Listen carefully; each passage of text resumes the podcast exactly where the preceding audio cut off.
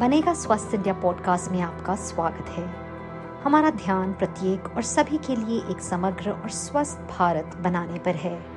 हमारा लक्ष्य लक्ष्य संपूर्ण स्वास्थ्य का है, जहाँ नागरिक, व्यक्ति, समाज और सरकारें सभी के लिए स्वास्थ्य सुनिश्चित करने के लिए मिलकर काम करते हैं। निग्लेक्टेड ट्रॉपिकल डिजीजेस यानी कि एंटिटीज ट्रॉपिकल क्षेत्रों में प्रचलित कई बीमारियों, स्थितियों का एक समूह है, जैसे कि कई अफ्रीकी, एशिया और लैटिन अमेरिकी देश। लेकिन ये बीमारियाँ या स्थितियाँ क्या हैं और उन्हें निग्लेक्टेड क्यों कहा जाता है? मैं हूँ अंबिका सिंह कामा और आज हमारे पास कई एक्सपर्ट्स हैं जो निग्लेक्टेड ट्रॉपिकल डिजीजेस को खत्म करने पर भारत की स्थिति के बारे में सभी सवालों के जवाब देंगे। हमारे साथ national vector borne disease control program के पूर्व निदेशक और एनटीटी पर वर्ल्ड हेल्थ ऑर्गेनाइजेशन के स्ट्रेटेजिक और टेक्निकल सलाहकार समूह के सदस्य डॉक्टर नीरज ठींगरा बिल और मिलिंडा गेट्स फाउंडेशन में निग्लेक्टेड ट्रॉपिकल डिजीजेस के लिए एलिमेशन प्रोग्राम्स के country lead doctor Bhupendra Tripathi और पब्लिक हेल्थ एक्सपर्ट और Foundation for People Centric Health Systems के संस्थापक डॉक्टर चंद्रकांत लहारिया हैं। हमारे साथ जुड़ने के लिए आप सभी का बहुत बहुत धन्यवाद। मैं सबसे पहले सवाल आपसे पूछूँगी डॉक्टर ढींगरा। अगर हम ये निग्लेक्टेड ट्रॉपिकल डिजीजेस के बारे में बात करें अगर आप हमारे दर्शकों को बता सके कि ये क्या होती हैं और इन्हें मतलब किन रीजन्स में सबसे ज़्यादा पाया जाता है? नेग्लेक्टेड ट्रॉपिकल डिज़ीज़ जो है ये बीस बीमारियाँ हैं उनके इसके अंदर बीस बीमारियाँ इंक्लूडेड होती हैं। और नॉर्मली ये फाइन मिलती हैं मतलब ये डिज़ीज़ जो है नॉर्मली ट्रॉपिकल एरिया ट्रॉपिकल जहाँ पे भी क्लाइमेट जो है थोड़ा गर्म है और थोड़ा जो है मॉइस्चर जो है वो है, उस, उनमें मिलती है। और ये ज़्यादातर इफ़ेक्ट करती हैं जो हमारी गरीब पॉपुलेशन है रूरल पॉपुलेशन है, जो हमारी जो मतलब वोमेन और चिल बच्चे हैं, वो ज़्यादा अफेक्टेड होते हैं इनसे।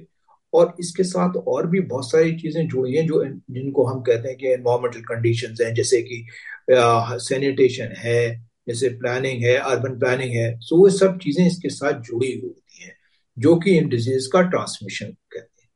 इनको नेग्लेक्टेड इसलिए कहा जाता है कि कई, इनके ऊपर जो तवज्जो देना चाहिए था वो शुरू से ग्लोबल लेवल पे तवज्जो नहीं दिया गया। दूसरा है इनकी फंडिंग भी नहीं दी गई जितनी की देनी चाहिए थी इनिशियली पहले तो ये था। और साथ में इनकी जो प्रेजेंटेशन है उसकी वजह से लोगों को कई बार जो है स्टिग्मा और कई बार उनको बाहर निकाला जाता है कम्युनिटी से तो वह प्रॉब्लम होती है इसमें। तो और कई बार ये इफ़ेक्ट करती हैं क्योंकि इनको जो लोग जिनको जिन जो लोग इससे ग्रस्त होते हैं उनकी एजुकेशन पे भी उनकी कैपेसिटी टू वर्क को इनको भी इफ़ेक्ट करते हैं। तो हर एक ज़िंदगी के हर एक पहलू पर एस्पेक्ट पर फ़र्क पड़ता है इन डिजीजेस से। सर आपने बताया कि बीस एंटिटीज हैं। अगर मैं भारत के बारे स्पेसिफिकली आपसे पूछूँ वो क्या चार पाँच निग्लेक्टेड ट्रॉपिकल डिजीजेस हैं या कंडीशंस हैं जो आ, हम आ, हमारे देश में अभी अभी भी मौजूद हैं? देखिए अगर हमारे देश में कहेंगे तो जैसे काला आजार है। काला आजार जो है हमारे चार प्रदेशों में है। ये बिहार है यूपी है वेस्ट बंगाल और झारखंड के अंदर है। जिसे जिसको की दूसरी डिज़ीज़ है लिम्फेटिक फेलियर से जिसको हम हाथी पाव भी कहते हैं एलिफेंटियासिस कहते हैं वो भी है हम्म। और जो बच्चों के पेट में जो कीड़े होते हैं जिसको सॉइल ट्रांसमिटेड या वो भी है हम्म। डेंगी चिकनगुनिया भी है और लेप्रोसी रेबीज और ट्रेकोमा ये भी हैं इनके अलावा जो दो डिज़ीज़ थी यॉस और गिनीवा जो इंडिया ने अब एरेडिकेट कर दी इसी तरह अगर आप लिम्फेटिक फेलियर से हाथी पाँव की बात करें तो इसके लिए दवाई दी जाती है साल में एक बार।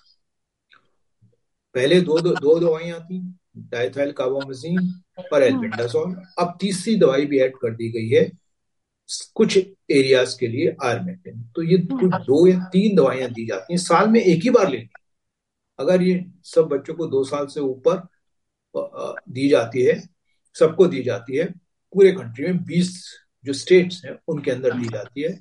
और उसमें तो ये जो है एक बार लेने से अगर अगर आप तीन दवाई ले रहे हैं तो पाँच से छह साल अगर सॉरी हम्म। अगर आप दो दवाई ले रहे हैं तो पाँच से छह साल और अगर तीन दवाई है दो से तीन साल हम्म। इसके साथ क्या होता है अगर आपने ऐसे लिया तो इसका जो है ट्रांसमिशन रुक जाता है ये हम्म। खत्म हो जाती है बीमारी इसके लिए ज़रूरी है कि इसको जो लोग लें कम से कम पैंसठ प्रतिशत से ज़्यादा लोगों को खानी चाहिए दवाई। तभी ये उसका ट्रांसमिशन रुक पाएगा।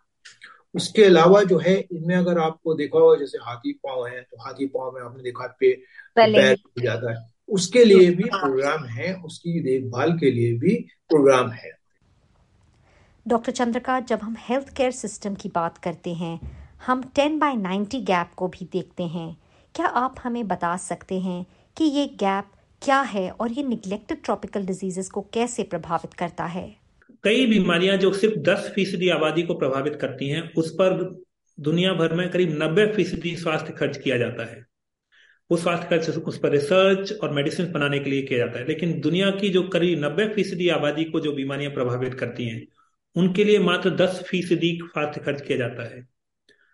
इसका उदाहरण है neglected tropical diseases neglected tropical diseases करीब 20 बीमारियों का ऐसा समूह है, जो बीमारियाँ अधिकतर निम्न और मध्यम आय वर्ग के देशों की आबादी को प्रभावित करती है, जिसमें लिम्फेटिक फाइलेरेसिस आता है, काला आजार नाम की बीमारी आती है रेबी स्नेक बाइट इत्यादि बीमारियाँ आती हैं। तो ये बीमारियाँ निम्न और मध्यम आय वर्ग के देशों में होती हैं और कई वर्षों से प्रभावित कर रही हैं।